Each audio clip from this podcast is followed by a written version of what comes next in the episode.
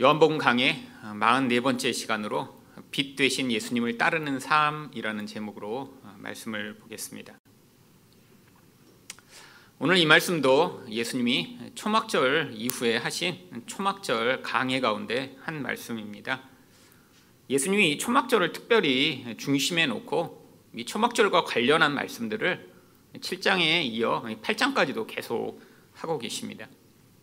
이 초막절 이 마지막 밤에 사람들은 큰 촛대에 활활 불을 피워놓고 거기에서 춤을 추고 노래하는 관제의 축제라는 축제를 벌였습니다.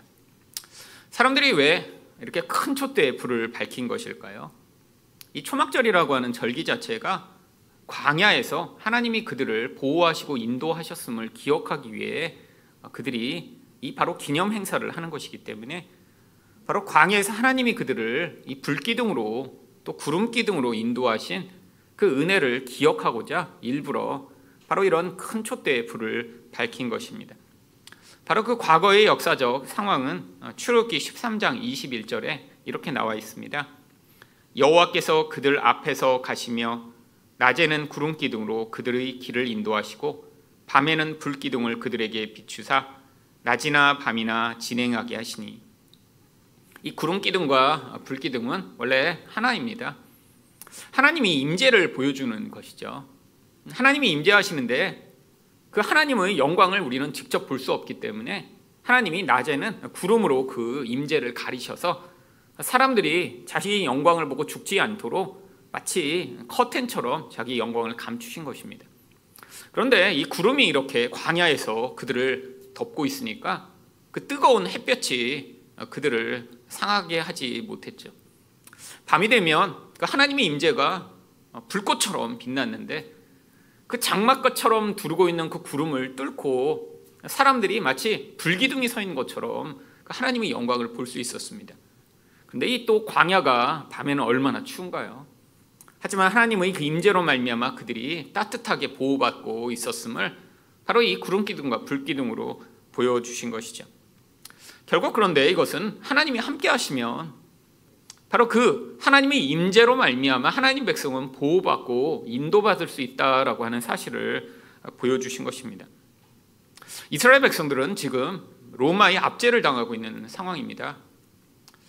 한국이 이렇게 일본의 지배를 받고 있을 때 바로 독립을 열망하던 많은 사람들이 있었죠. 이스라엘 백성들은 지금 이 로마가 그들을 지배할 때 하나님이 오셔서 그들과 함께만 하신다면 지금 이 압제로부터 그들을 구원하시고 그들에게 자유가 임할 것이며 또 하나님의 임재로 말미암는 놀라운 은혜와 영광이 일어날 것이라고 생각을 하며 그들을 기대하는 마음으로 이 촛불을 밝힌 것입니다. 바로 그 상황에서 예수님이 오늘 12절 말씀을 하신 것이죠. 예수께서 또 말씀하여 이르시되 나는 세상의 빛이니 나를 따르는 자는 어둠에 다니지 아니하고 생명의 빛을 얻으리라. 요한복음에서 예수님은 나는 무엇 무엇이다라고 하는 말씀을 일곱 가지로 하셨습니다. 바로 이 말씀 말씀마다 예수님이 하나님의 어떠한 모습을 가지고 계신 분이신지를 보여주는 우리 예수님의 신성을 보여주는 말씀들이죠. 6장에서 예수님은 맨 처음에 자신이 나는 생명의 떡이다라고 말씀을 하시고 이것이 바로 두 번째로 나는 바로 세상의 빛이다라고 하신 말씀입니다. 그런데 다른 말씀과는 달리 내가 세상의 빛이다라고 하는 이 말씀은 요한복음에서 세 번이나 반복됩니다. 다른 말씀보다 이 말씀이 중요하다라고 하는 것이죠. 그래서 요한복음 9장 5절에도 내가 세상에 있는 동안에는 세상의 빛이로다라고 말씀하셨고요. 요한복음 12장 46절에도 또 같은 말씀을 하십니다. 나는 빛으로 세상에 왔나니 무릇 나를 믿는 자로 어둠에 거하지 않게 하려 함이로다. 바로 예수님이 이렇게 반복하신 것은 이게 바로 그만큼 다른 말씀보다 중요하다라고 하는 것이죠.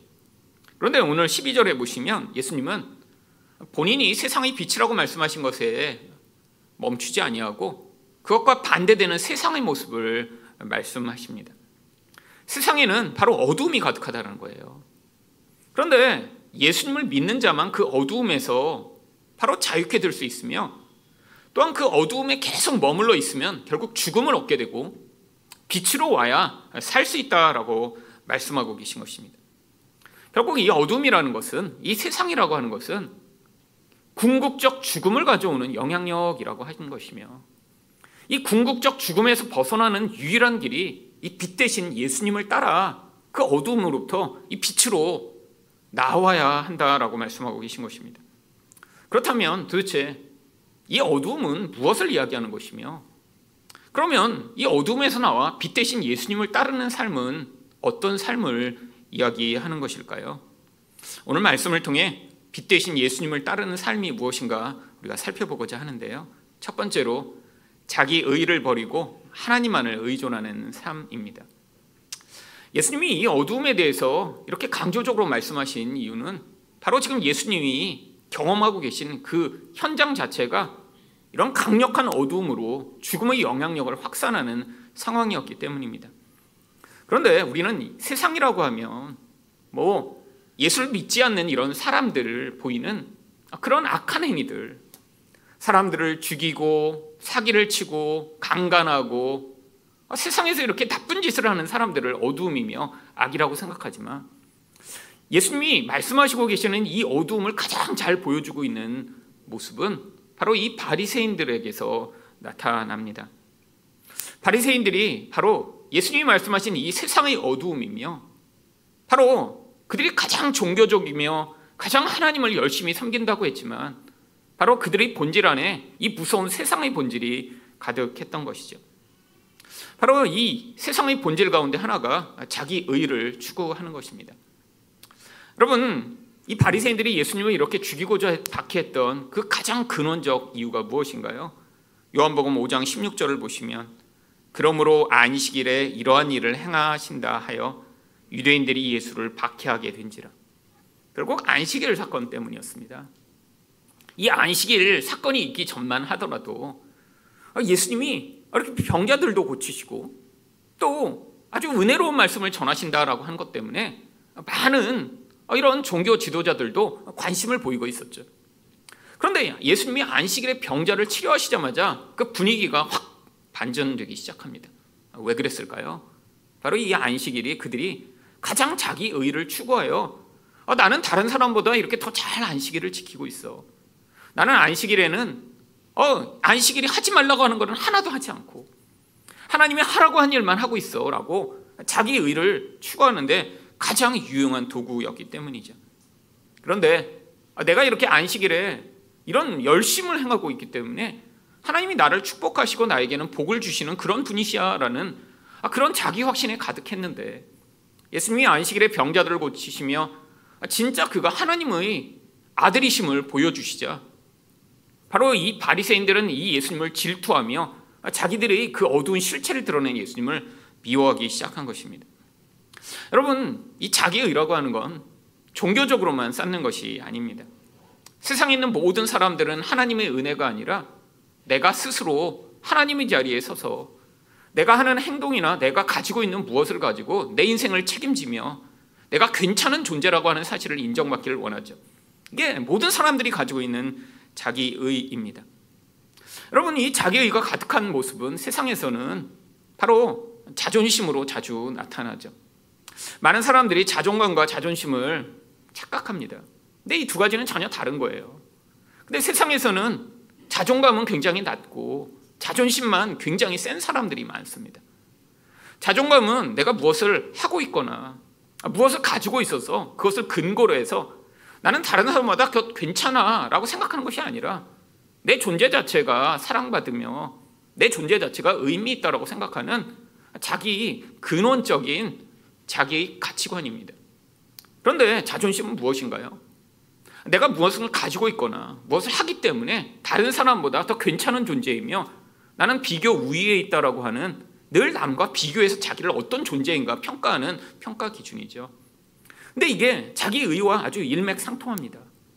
자기 의를 추구하는 사람들은 그 의로 나는 아무것도 안 해도 괜찮아라고 하는 게 아니라 내가 무엇을 하고 있기 때문에 남보다 나은 존재이며 아, 그러니까 하나님도 나를 더 이쁘, 이쁘게 보시고 사람들도 나를 괜찮은 존재로 바라볼 거야라고 하는 다른 사람의 시선에서 나를 어떻게 바라보냐 하는 바로 이 자존심과 같은 그러한 역할을 하는 게 바로 이런 자기의입니다. 여러분 세상에서 이렇게 자존심만 세고 자존감은 낮은 사람은 어떻게 살아가나요? 바로 자기가 무엇을 하고 있으면 그 근거로 남을 자꾸 평가하여 남을 무시하고 또 자기만 중요한 존재로 여기기를 원합니다. 아, 내가 인정받고 싶기 때문에 자꾸 자기를 돋보이게 하고자 몸부림을 치죠. 그런데 세상에서 남보다 내가 탁월하고 아, 돋보인 존재로 늘 살 수 있나요? 그러니까 자꾸 과장해야 되고요. 거짓말을 해야 합니다. 아, 또한 남의 평판에 너무 예민하기 때문에 다른 사람이 해주는 조언이나 아니 다른 사람이 뭔가 조금이라도 나쁜 말을 하면 마음에 품고 미워하며 아, 그것 때문에 자기 자신이 견디지 못하죠. 자기에 대한 멋진 모습을 자꾸 사람에게 보여야 되기 때문에 자꾸 과장적이거나 아니 남들이 좋아한다라고 하는 어떤 모습을 하기 위해 몸부림치며 애쓰며 살아갑니다. 근데 그러기 위해서는 자꾸 에너지가 많이 들잖아요. 사람들 앞에서는 내가 괜찮은 존재인지 과장하고 내가 힘이 있는 것처럼 멋진 사람인 것처럼 행세를 했는데 실체가 그렇지 않다면 그렇게 꾸미고 애쓰느라고 너무 많은 에너지를 쓰기 때문에 사실 혼자 있을 때 불안해지고 혼자 있을 때 우울해지는 경우가 아주 많이 있습니다. 요즘 시대 같아서는 이렇게 과장하고 거짓말을 하기가 아주 쉽죠.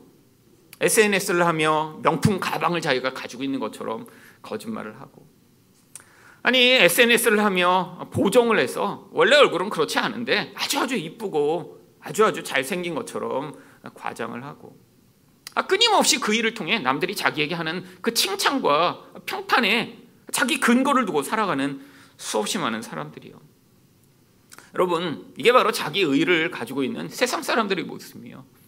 아니, 이런 근거로 교회 안에서도 아, 내 존재를 자꾸 돋보이게 만들어야 되는데 바로 그 실체가 폭로되고 그 부끄러움이 드러나자 결국 자기를 그렇게 만든 그 대상 바로 이 바리새인들이 예수를 미워한 것처럼 그 대상이 하나님이건 사람이건 발톱을 드러내며 거기에서 분노하는 이 모습 이게 바로 이 세상의 어두운 모습이라고 하는 것이죠. 여러분 종교인들은 이런 자기의를 가지고 끊임없이 성경에서도 자기에게 유익을 가져올 대상을 찾습니다. 성경을 읽으면 많은 사람들이 그렇게 읽는 경우가 많죠. 뭐 훌륭한 사람이 나오고 좋은 사람이 나오면 그러면 그 사람을 자꾸 자기와 동일시를 해요. 성경에서 뭔가 괜찮은 사람, 어, 이 사람 볼 땐 참 멋진 것 같다. 그러면 그런 사람으로 자기 가족의 일원이 되길 원합니다. 여러분 그래서 성경에 있는 좋은 사람들은 다 예수 믿는 사람들이 다 자기 가족의 이름으로 써요. 자기 아들을 나오면 다 요셉, 요셉. 여러분 야곱이라는 이름은 잘 이름 주지 않습니다. 사울이라는 이름 가진 누구 예수 믿는 사람 보셨나요? 김사울 없어요. 다 좋은 이름을 쓰죠. 김다윗. 아, 제 목사 후배 중에도 다윗만 한 다섯 명 돼요. 다 누군가 자기나 아니면 자기와 가까운 사람들이 뭔가 이렇게 좋고 훌륭한 것이 있으면 그것과 동일시를 하고 문제는 나쁜 인물은 그런 사람은 나랑 관계 없어라고 생각하는 것이 일반적이죠. 여러분 이 바리새인을 보면 아, 내가 바리새인이다 이렇게 생각하는 사람이 있나요? 아니에요. 여러분 성경에서 이 바리새인을 이렇게 많이 등장시킨 건 이게 인간의 죄성을 보여주는데 가장 좋은 그런 전형적 인물들이기 때문입니다. 평범한 사람을 가지고 인간의 죄성을 이렇게 드러내 아, 이런 죄가 이렇게 사람의 영향력을 미치며 어두움이 이렇게 강력한 것이다 보여주기에는 어려우니까 하나님이 한 집단을 이렇게 특정하신 뒤에 이들을 통해 나타나는 이 인간의 근원적 죄성을 자꾸자꾸 우리에게 보여주시고자 하신 것이기 때문에 결국엔 성경을 바로 읽는다면 이 바리새인이 바로 우리인 거예요. 모든 인간이 공유하고 있는 이 인간이 자기 의를 추구하는 모습, 남과 끊임없이 비교하며 남보다 더 괜찮은 존재가 되고 싶어하는 이 열망, 이 어두움이 바로 우리 안에도 공유되고 있기 때문에 이 바리새인을 보면 자기라고 생각해야 되는데 이 자기 의가 강력한 사람들은 절대로 그렇게 할 수 없는 것이죠. 여러분 그래서 이 교회 내에서 윤리적 설교가 여태까지 아주 잘 먹힌 것입니다. 윤리적 설교라는 게 뭐죠? 아니 아브라함을 설교하면서 야 이렇게 아브라함 훌륭한 사람이 있다. 믿음을 발휘해서 하나님이 이렇게 거부가 되게 하시고 또 이렇게 아들을 낳지 못하는데도 아들을 주시고 나중에 이렇게 훌륭한 인물로 하나님이 만드셨다. 그러니까 너희도 아브라함처럼 믿음을 발휘해라. 여러분 이게 바로 윤리적 설교입니다. 반대로 아, 이렇게 그냥 나쁜 놈이 있는데 이런 사울과 같은 나쁜 놈은 절대로 되지 말고 아, 이런 나쁜 짓 하지 말아서 아, 이렇게 나쁜 짓을 하던 결국엔 나중에 멸망을 당하고 심판을 당한다라고 이야기하는 것. 이게 자기 의를 가진 사람들한테는 아주 잘 먹히는 설교죠. 왜? 나는 그렇게 나쁜 놈이 안 될 것이고 나쁜 놈이 아니니까 아, 나도 이렇게 믿음을 발휘하고 나도 이렇게 하나님 앞에서 선행을 해서 하나님의 축복을 받고 싶다 라고 하는 아, 이런 근원적 자기 의에 부합하는 설교이기 때문이죠. 여러분이 만약에 설교를 이렇게 듣고 계시거나 성경을 읽으며 내가 좋아하는 인물만 가져다가 아 그걸 나라랑 동일시하고 아 성경에서 나오는 이런 나쁜 사람들은 아, 나랑 전혀 관계없는 인물이야라고 생각하고 계시다면 여러분은 지금 성경을 잘못 읽고 계신 것입니다. 성경에 나오는 모든 좋은 인물들은 그 사람들이 멋진 사람이고 훌륭한 사람이라가 아니라. 하나님의 은혜가 어떻게 놀랍게 이, 이런 망가진 인생 가운데도 개입해? 그들을 새롭게 만드시며 은혜가 어떻게 왕노릇하여 인간들을 하나님의 모습을 가진 사람들이 되도록 하나님이 만들어 가셨는지 그 하나님의 구원과 놀라운 개입의 역사를 보여주는 것이며. 이런 나쁜 인물들은 바로 그들이 원래 나쁜 놈이라 그런 게 아니라 모든 인간이 공유하고 있는 이 욕망과 두려움, 자기 이런 이기성과 하나님 노릇하려고 하는 모습들이 어떻게 극대화되고 표출될 때 이런 악을 가져오는지를 보여주는 전형적인 예인 것입니다. 여러분 우리 안에도 자기 의가 있기 때문에 말씀을 읽거나 설교를 들을 때 이런 반응을 하기 아주 쉽죠. 제가 얼마 전에 어떤 교회에 가서 설교를 한 적이 있습니다. 근데 그때 차를 가지고 가지 않고요 대중교통으로 갔다가 이제 예배를 마치고 어, 차를 왜 안 갖고 오셨냐 그래서 아 그냥 대중교통으로 왔다 그랬더니 그 교회 목사님이 아 여기 장로님 부부가 이렇게 저희 집 가는 길에 이제 지하철역에 이렇게 내려 주시면 좋겠다고 그래서 그 장로님 부부의 차를 타고 제가 지하철역까지 이렇게 이제 왔습니다. 아니, 설교를 하고 제가 장로님 부부 차, 차를 탔더니 이제 거기 권사님은 되게 좋아하셨어요. 와 영광이라고. 근데 딱 타자마자 장로님이 무슨 말씀을 시작하셨냐면 제 설교를 하나하나 얘기하시며 자기 아내한테 얘기 들었지? 목사님 하신 얘기 들었지? 네가 그렇게 잘못했다고 얘기하셨잖아. 20분 내내 자기 아내를 구박하는 거예요. 제가 그 옆자리에 탔는데 정말 가시방석에 앉은 것처럼 아 제가 한 설교 얘기를 갖다가 뭐 왜 이렇게 그냥 아들을 저거 했냐? 넌 이러니까 죄인이다 막. 왜 이렇게 우상 숭배했냐? 아 정말 얼마나 힘든지. 그러면서 내리면서 그러는 거예요 장로님이. 아, 다음에도 오시면 꼭 제가 태워드리겠다고. 그래서 절대 싫다고 절대 사실은 거기서도 저희 집까지 이렇게 뭐 저희 집 멀지 않은 때문에 데려다 주시겠다고 막 자꾸 무기시길래 제가 절대 안 된다고 그냥 여기 꼭 내려달라고 그래갖고 이제 내렸어요. 여러분 이런 태도가 정말 자기 의가 가득한 태도죠. 설교를 듣고도 꼭 옆에 사람이 생각나요. 야, 저이 설교 남편이 들어야 되는데. 여러분 여기도 제가 설교하다 보면 꼭 이렇게 옆에 사람 쳐다보는 분 계십니다. 설교할 때. 아니 자기를 봐야지 자기를. 왜 꼭 옆에를 봐요? 옆에. 여러분 설교 들으면서 어떤 사람이 자꾸 생각나세요? 야 이거 어떤 사람이 들었어야 되는데. 여러분 이게 바로 자기 의가 가득한 태도예요. 아 인간은 내가 이런 존재라는 걸 자꾸 인정하기 싫습니다. 왜? 아 나는 하나님처럼 되고 싶었는데. 근데 내게 흠이 생기고 아, 나는 부족한 존재라는 게 자꾸 증명이 되잖아요.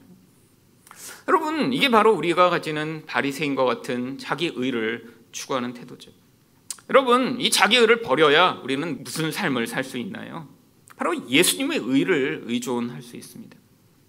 여러분 우리 죄를 하나님이 자꾸 인지하게 하시는 이유는 바로 그걸 버려야 예수님이 얼마나 놀라우신 분이며 그분의 의가 얼마나 온전하고 아름다운 것인지를 우리가 받아들여 그 예수님을 믿는 자가 되도록 만드시고자 하시는 것이죠. 여러분 자기 자신의 죄에 대한 인식이 없이는 은혜를 우리가 은혜로 받아들일 수가 없습니다. 그 은혜가 얼마나 놀랍고 귀하고 아름다운 것인지 깨닫지 못해 끊임없이 그 누더기와 같은 자기 의를 추구하며 그게 마치 자신을 아름답게 만들어 줄 것이냐 착각하게 되는 것이죠. 여러분 빛 대신 예수님을 따라가는 삶이라는 것은 이런 누더기와 같은 자기 의를 버리고 바로 우리에게 주신 그 온전한 예수 그리스도의 의를 의존하는 것입니다. 두 번째로 빛 대신 예수님을 따르는 삶은 무엇인가요? 타인을 파괴하는 이기성을 버리고 사랑을 실천하는 삶입니다. 여러분 이렇게 자기 의가 가득하며 그 자기 이기성으로 말미암아 결국 나의 온전함을 추구하는 사람은 반드시 자기 그런 온전함을 해가 끼치며 자기에게 유익이 되지 않는 존재를 향해 분노를 표출하게 되어 있습니다. 바리새인들이 그랬죠.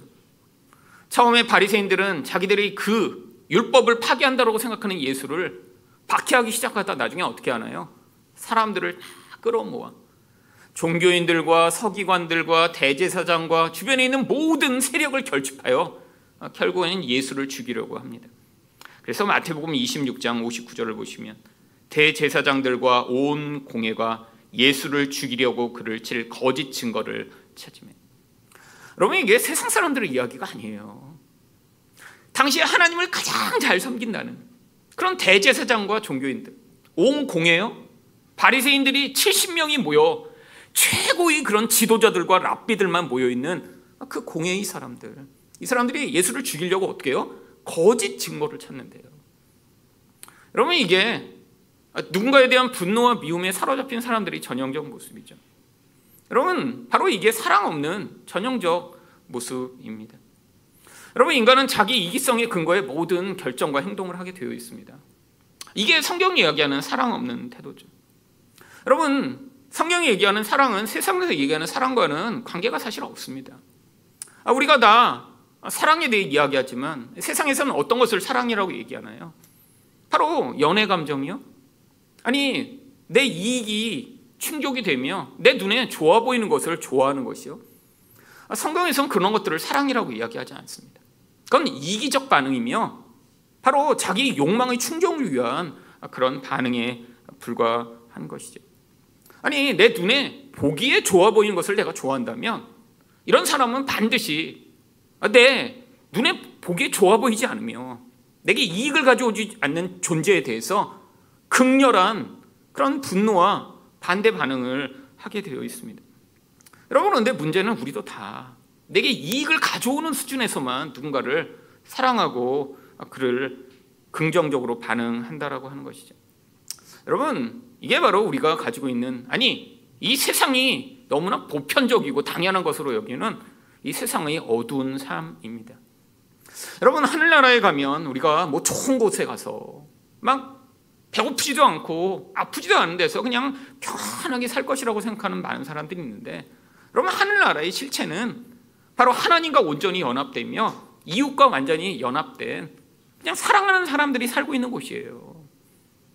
여러분 환경이 좋아서 거기가 하늘나라가 아니라 아니 환경은 조금 우리가 생각하는 것과 다를지 몰라도 거기에선 그런 완전한 미워하지 않고 서로를 위해 사랑하는 존재가 함께하기 때문에 거기가 행복한 것이며 거기가 최고의 만족이 있는 곳이죠.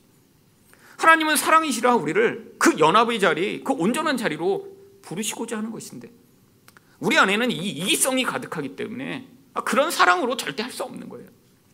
여러분 생각해 보세요. 아, 여러분이 그렇게 사랑한다라고 하는 사람과 대부분 결혼을 합니다. 아니 미워하는 사람과 결혼하나요? 아, 자기가 볼 때 최고로 사랑할 만한 그런 가치가 있고 괜찮은 사람이라고 생각해서 결혼을 하고 아니 그렇게 해서 아주 심각하고 아주 오랫동안 고민을 위해 결혼을 해도 그 사람을 온전히 사랑하는 것이 쉽지가 않습니다. 여러분 자녀는 어떤가요? 아, 태어나서는 너무 사랑스럽고 아름답다라고 생각하지만 얼마 지나지 않아 여러분의 기준에 부합하지 않으면 결국 그 자녀를 향해 분노가 치밀어 오르고 마음에 들지 않아 갈등을 벌이는 경우가 얼마나 많나요? 그게 인간의 실체입니다. 근데 우리 같은 존재가 만약에 이 모습 그대로 하늘나라에 다 그대로 간다고 생각해 보세요. 여러분 하늘나라가 지옥이 되는 거는 시간 문제예요. 생각해 보세요. 아, 여기 지금 가족에서도 갈등이 있고 서로 미워하고 함께하는 것이 고통스럽고 힘든데 아니 우리가 하늘나라에 다 가서 서로 정말 다 가족같이 살아요. 여러분 거기가 금방 지옥됩니다. 여기서는 가족 몇 명만 갈등이 있을 수 있지만 거기 가면 모두가 그런 깊은 관계로 다 함께 살게 된다며요. 아, 그러면 얼마나 고통스럽겠어요. 여러분 대부분 그래서 교회 오래 정말 가족처럼 다닌 교회들은 갈등이 굉장히 많습니다. 제가 얼마 전에 이제 설교하러 어느 교회 갔는데 60년 된 교회예요. 60년 된 교회. 그냥 오래됐죠. 그러니까 성도들이 정말 뭐 할아버지 때부터 다녀갖고 쭉 다니신 분들이 굉장히 많아요. 대대로. 근데 이게 문제가 대대로 그렇게 다니면서 서로 얽히고 설키는 관계들이 수없이 많습니다. 뭐 서로 이제 교회가 큰 교회니까 그 안에서 사돈 맺은 경우, 뭐 같은 구역에서 오래된 경우, 뭐 쭉 지금 60년째 같이 다니시고 있는 그런 권사님들. 이게 그러니까 그 60년만큼 깊은 뿌리의 갈등과 고민들이 있더라고요. 아, 너무 친해서 너무 잘 알고 너무 자꾸 여러 가지 상황에서 부딪히니까 정말 뿌리 깊은 갈등과 고민으로 아, 목사님이 정말 너무 고민이 많으신 거예요. 이걸 어떻게 해야 되나? 이걸 저걸 어떻게 해야 되나? 아니 근데 인간적으로는 도대체 해결할 수가 없대요. 40년째 싸우고 계신데요. 어떤 권사님은 지금 40년째. 그래서 서로 뭐 말만 하면 서로 막 그냥 반대되는 얘기만 하고 장로님 사이에도 늘 편이 걸려 있고 왜? 서로 40년째 마음이 안 맞는 거죠. 여러분 이게 인간의 실체입니다. 여러분 그런데 우리를 하나님이 천국에 그냥 그대로 데리고 가시면 이게 확정될 거 아니에요. 얼마나 많은 사람들이 모여 서로 미워하고 내 마음에 안 들면 분노하고 여러분 그래서 하나님이 우리에게 자꾸 진짜 하늘나라에 갈 수 있는 그런 근원적 사랑을 이 땅에서 증명하길 원하시는 거예요. 물론 우리가 온전해져서 이런 모습이 나중에 나이가 들면 완전한 사랑을 해서 가는 게 아닙니다. 우리 안에 진짜 하나님이 주신 그 온전한 사랑을 할 수 있는 생명이 존재한다면 반드시 이 땅에서 우리는 원수를 사랑하는 이 하나님의 시험을 통과하고 그래야 우리 안에 하나님이 주신 이 사랑하는 마음, 성령으로만 가능한 내 이익을 넘어선 그런 사랑과 용납이 가능한지가 증명되는 것이죠. 여러분 그래서 성경이 원수를 사랑하라고 하는 거예요. 여러분 원수를 사랑하라고 했는데 여전히 원수입니다. 아니 원수가 친구가 된 다음에 사랑하라고 하신 거 아니에요. 여전히 원수인데 사랑하래요. 세상에선 불가능하죠. 하지만 이 땅에서 우리는 반드시 이 시험을 통과해야 됩니다. 여러분, 하지만 제일 좋은 길은 원수를 만들지 않는 거죠. 여러분, 어떻게 하든지 원수가 되기를 피하고 해야 되는데, 여러분, 어쩔 수 없이 원수가 되는 경우들이 있죠.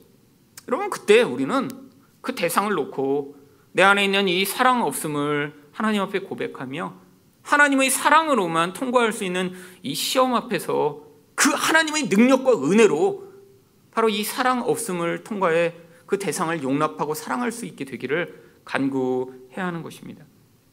여러분, 결국 이 땅에서 우리는 끊임없이 시험에 부닥치게 됩니다. 살면서 얼마나 많은 사람들이 우리 마음에 들어오지 않나요? 사실은 계속해서 그를 자꾸 부딪히다 보면 원수가 되기 쉽고. 아니 어느 교회 그런 권사님처럼 40년째 서로 미워하며 여전히 아유 내가 정말 저 인간만 아니면 여기가 천국인데 이러고 다니는 그런 모습으로 남아있는 게 아니라. 아, 갈등하고 서로 부딪힐 수 있지만. 아, 하나님이 이런 과정을 통해 내 안에 진짜 내 안에 있는 진짜 사랑을 증명하도록 이런 원수를 주셨구나라고 생각하며 그 원수를 용납하고 이해하고 사랑하는 것을 배워 나가야 하는 것입니다. 여러분, 여러분 이 생각 가운데 여러분이 이렇게 쉽게 품지 못하는 사람이 가까운 곳에 있으시다면 하나님이 여러분에게 자꾸 지금 이런 나의 명령으로 말미암아 네가 진짜 사랑할 수 있는 사람인가? 아니면 여전히 이 바리새인들처럼 나의 이익에 부합하지 않으면 죽이고 없애버리고 싶어서 끊임없이 몸부림치는 어두움 가운데 있는 존재인가를 우리에게 묻고 계신 것이죠.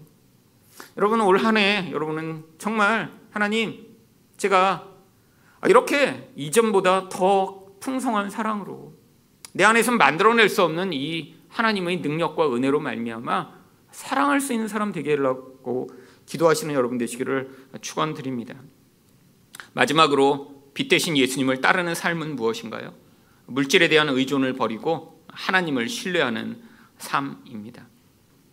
여러분 이 바리새인들은 누구보다 영적이고 종교적인 그런 삶을 살았습니다. 그런데 신기하게 아, 이렇게 영적인 것만 추구할 것 같은 이 사람들이 가장 물질적이고 세속적이었다는 것이죠. 여러분 그래서 성경은 이들을 뭐라고 이야기하냐면 누가복음 16장 13절과 14절을 보시면 너희는 하나님과 재물을 겸하여 섬길 수 없느니라. 예수님이 하신 말씀이잖아요. 그랬더니 14절에서 바리새인들은 돈을 좋아하는 자들이라 이 모든 것을 듣고 비웃건을 아니 가장 영적인 것 같아요.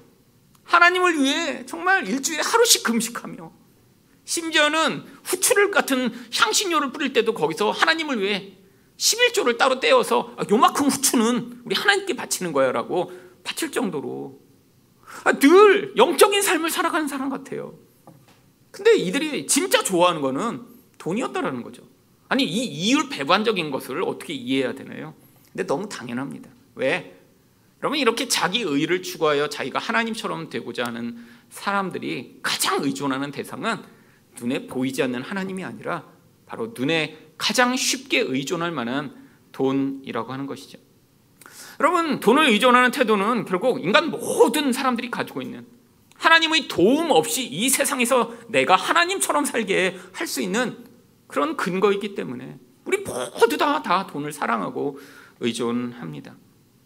여러분 사실 돈이 없어서 돈을 더 많이 의존하지 못할 뿐이죠. 우리 안에 전부 다 모두 다 아, 내가 지금 있는 것보다 더 있었으면 좋겠다. 내 인생을 그러면 이렇게 걱정하지 않고 살 수 있을 텐데. 아, 내가 이렇게 더 풍족하기만 하다면 내 인생 가운데 내가 원하는 건 마음대로 할 수 있을 텐데. 여러분, 근데 이걸 인정하는 것은 아주 쉽지 않습니다. 여러분, 제가 미국에서 유학을 하면서 제 주변에 돈이 많은 사람들이 있었습니다. 근데 볼 때마다 제 안에도 자꾸 그런 마음이 드는 거예요. 아니, 돈이 많으면 여러분 자기 사는 곳을 내가 결정할 수 있습니다. 근데 미국에서 돈이 없어서 학교에서 주는 집에 살아야 되는데 어떻게 그냥 또 그건 그렇게 나쁜 것만 걸렸는지 가장 나쁜 집이 걸린 거예요. 아니 그래서 막 이 천장 환풍구에서는 쥐가 이렇게 쳐다봐요.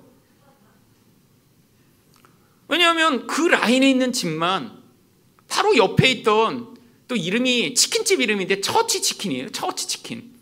교회 치킨이야. 그래서 거기서 이 치킨집에 사는 쥐들이 그 아파트 라인으로 들어와서 그 환풍구에 같이 사는 거예요.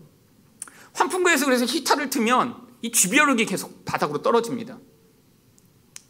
그래서 환풍구를 키지를 못해요. 히터를 키지를 못해요. 환풍구에서 쥐벼룩이 떨어져서 온몸이 새빨갛게 변하니까.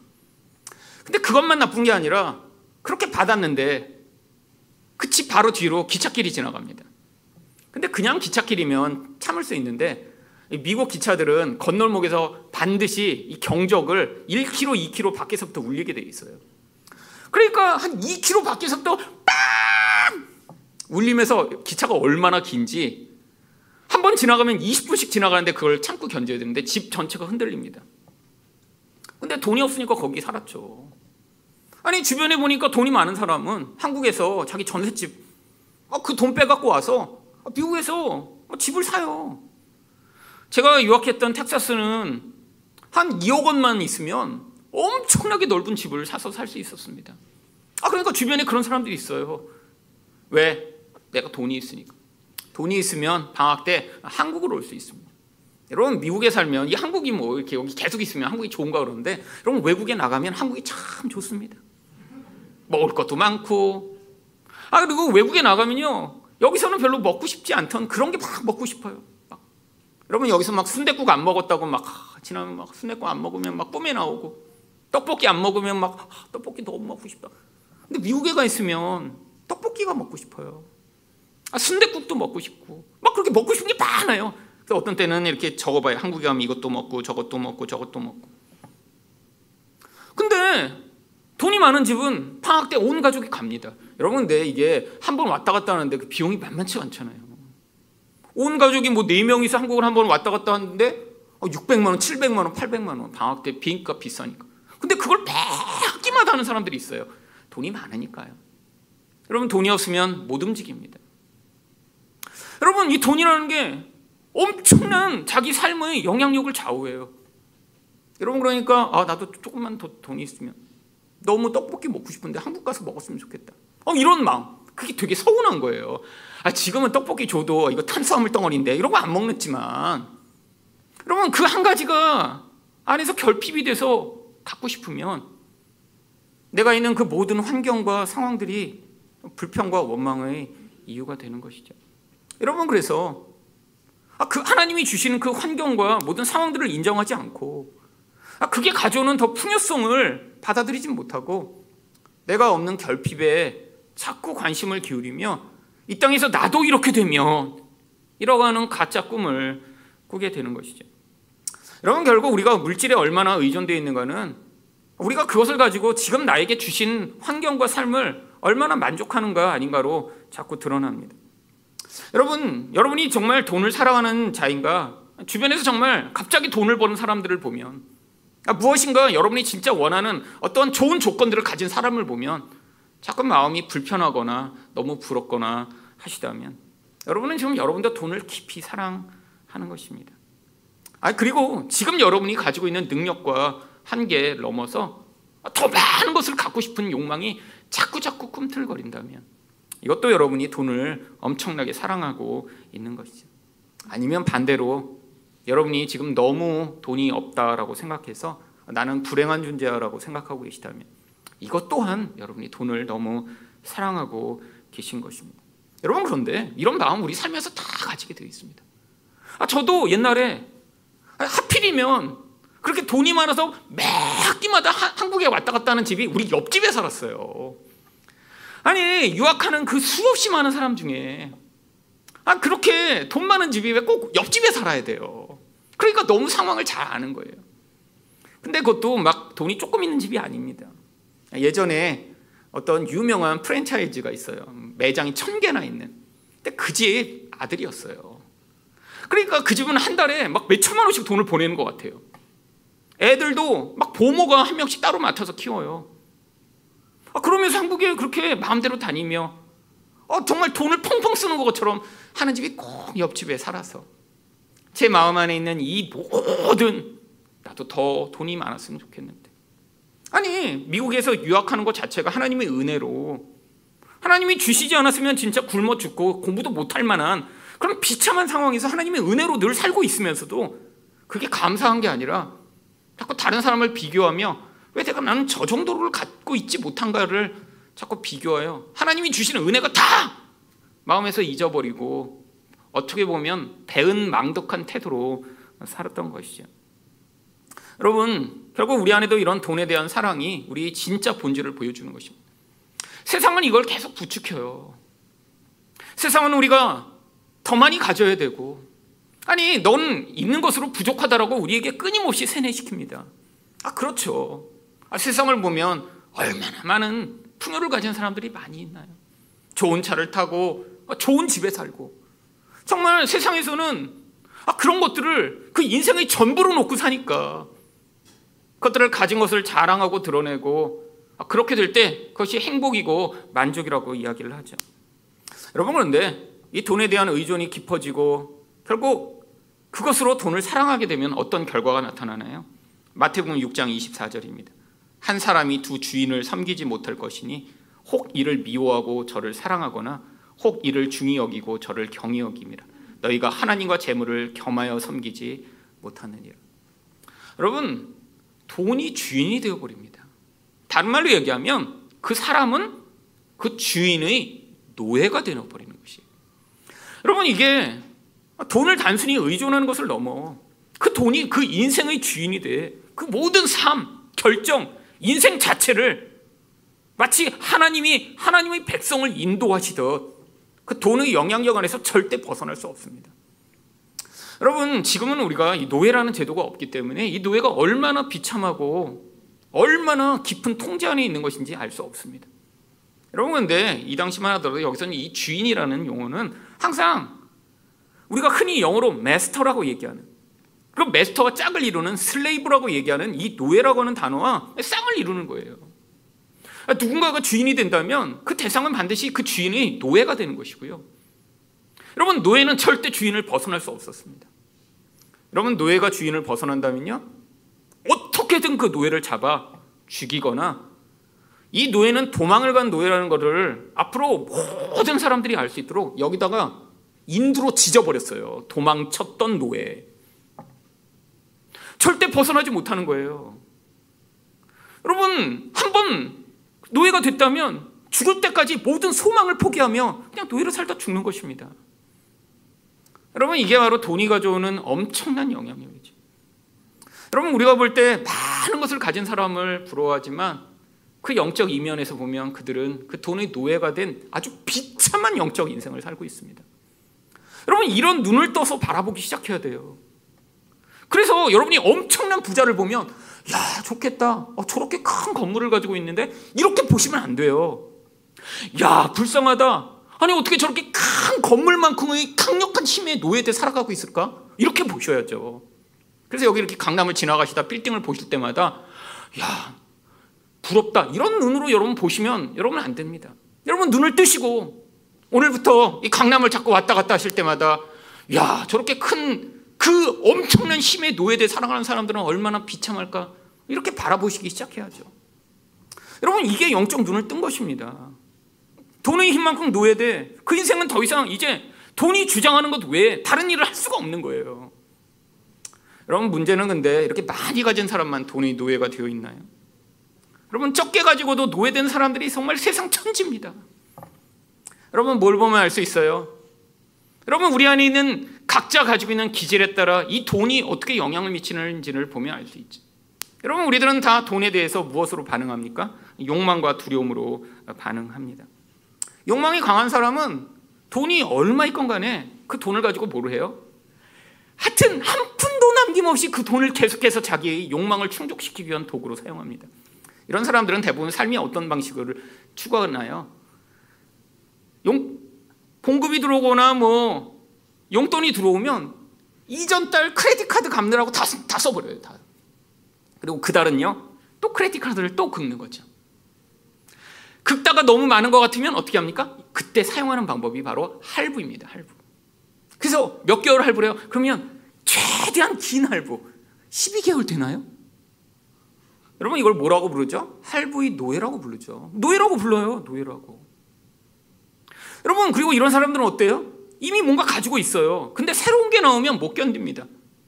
그래서 이런 사람들이 또 이런 새로운 것을 못 견디고 사는 것을 지름 신에 들렸다라고 얘기해요.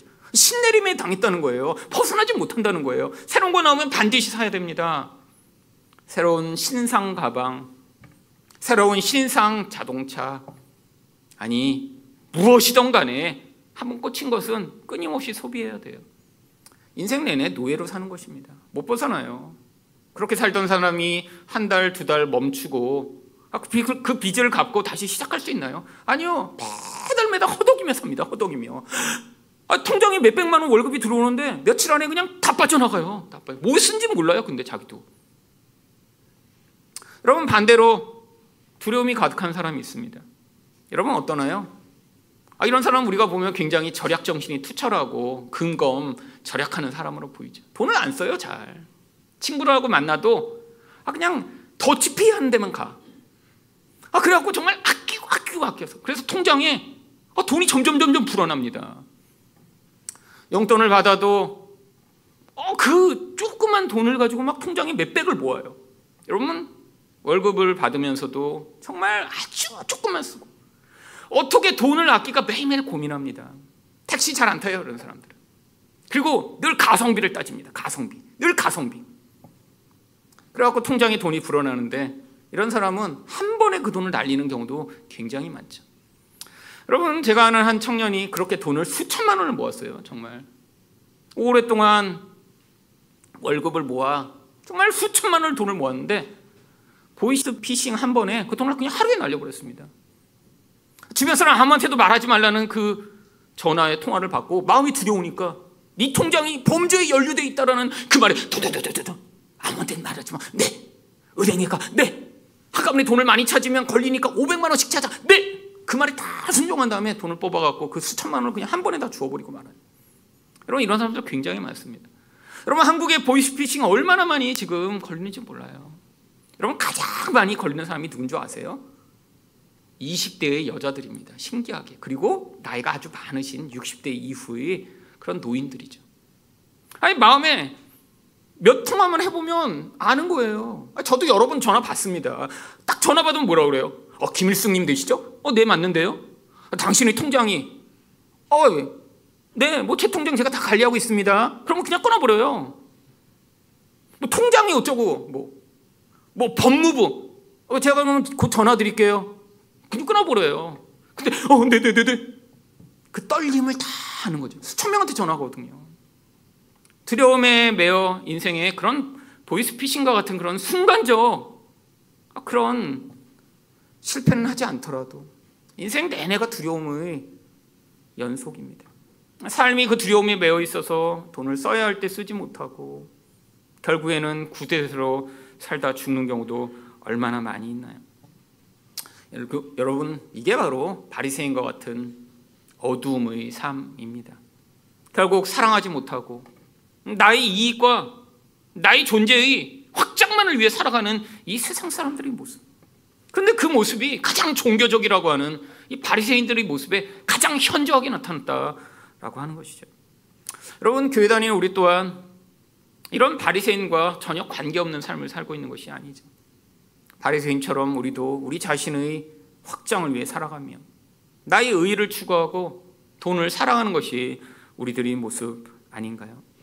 예수님이 이런 어둠에 있는 우리들을 향해 지금 초대하고 계신 거예요. 빛으로 나아오라고.